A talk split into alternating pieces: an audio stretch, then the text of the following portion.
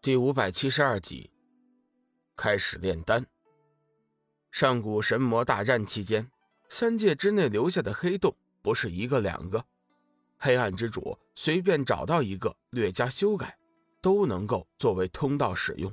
当然，这些也都需要时间，所以龙宇要利用这段时间，尽快完成自己的事情，同时进一步的提升自己的力量。他打算。在玄冥子出山之前，先行解救出压在玄青山的英雄，到时候整个修真界也就没有了牵挂。炼制这么多的丹药，丹炉首先就是问题。原本林海散人是准备了一口丹炉，品质也不错，不过龙宇却需要更多的丹炉，而且最少要有十个。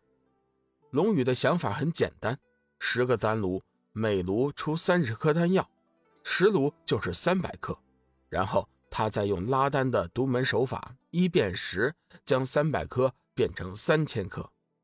当然，拉丹之后，每一颗丹药的效用和原来并没有什么差别。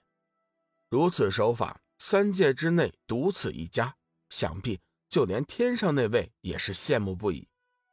龙宇之所以会这一招，也是在天意圣经中无意中得到的信息。依照龙宇的要求，灵海散人、大明王、太元尊者、九夷散人、剑君子五人合力利用天外玄石加上天地之精，花费了十天的时间，炼制成功了十顶丹炉。十天十顶，几乎每天一顶。五人炼制完成最后一顶之后，可谓是累得够呛。用剑君子的话就说，差点精尽而亡。当然，此精非彼精。说的是体内的精气，炼丹的地点设在了蓝水城一处偏僻的山谷。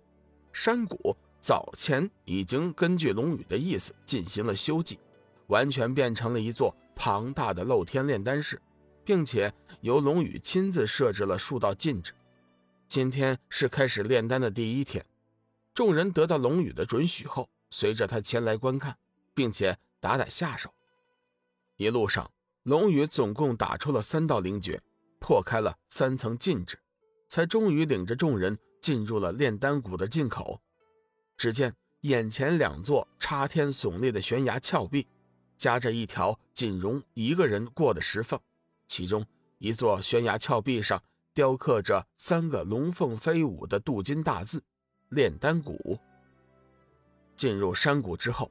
十口数十丈高的大型九龙巨星鼎，一一排列在山谷中间宽阔的地方，下面都是燃烧着熊熊烈火，同时两团鸟形火焰还在不停的在十座丹炉前游走，身上时不时的发出一道道火光，加强丹鼎的热度。当众人看清楚两团鸟形火焰的时候，顿时惊呆了。这两团鸟形火焰不是别的，正是小玉的五彩火凤和龙宇的离恨神鸟。古往今来，并不乏炼丹高手，但是以洪荒异兽作为火通的丹师，却仅有龙宇一人。小雨，你可真是大手笔呀！跟着你，今天我才算是见了大场面呢。剑君子伸出了大拇指，笑着夸奖道。龙宇微微一笑，前辈，你先别夸我，还是等到丹药成功炼制之后，你再夸也不迟。这次炼丹呢，其实我并没有十足的把握。太元尊者急忙问：“怎么说？”哦，是这样的，龙宇解释道：“我准备一次性的炼制三千颗丹药，准备分给你们三成。”众人顿时大惊。灵海散人道：“小雨，这这个……”一次性三千颗丹药，是不是有些冒险呢？按照灵海散人的构想，这次龙宇如果能炼制出五百颗丹药，已经就不错了。三千根本想都没有想过，实在是叫人难以想象。灵海散人问出了众人心里的话，龙宇肃然正色：“各位，请听我说，炼制三千颗丹药呢，其实也没有大家想象的那么麻烦。”虽然我没有十足的把握，但是最起码成功的几率还是在百分之九十以上。当然，大家也做好最坏的打算。听到最坏的打算，众人都显得有些紧张。志远知道大家不好意思问，笑道：“老大，你就别卖关子了，有什么话就直接说吧。”龙宇点了点头，道：“最坏的打算呢，就是只能炼制成功三百颗丹药。此次炼丹，其实最大的危险之处在于拉丹。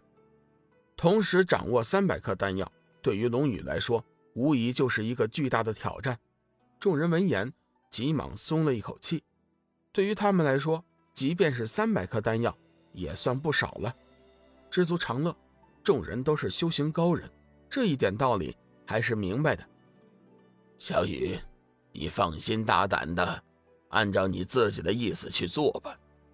即便是一颗丹药也炼制不成，也无所谓。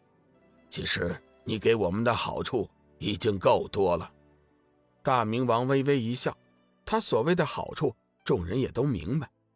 但是先前所赠的那一颗渡厄神丹，其实众人早就是知足满意了。随后，众人也都纷纷表态，鼓励龙宇不要背负什么负担，放心大胆的去做。龙宇神色一凛，：“既然大家都支持我，我一定会努力的。放心，我不会叫你们失望的。”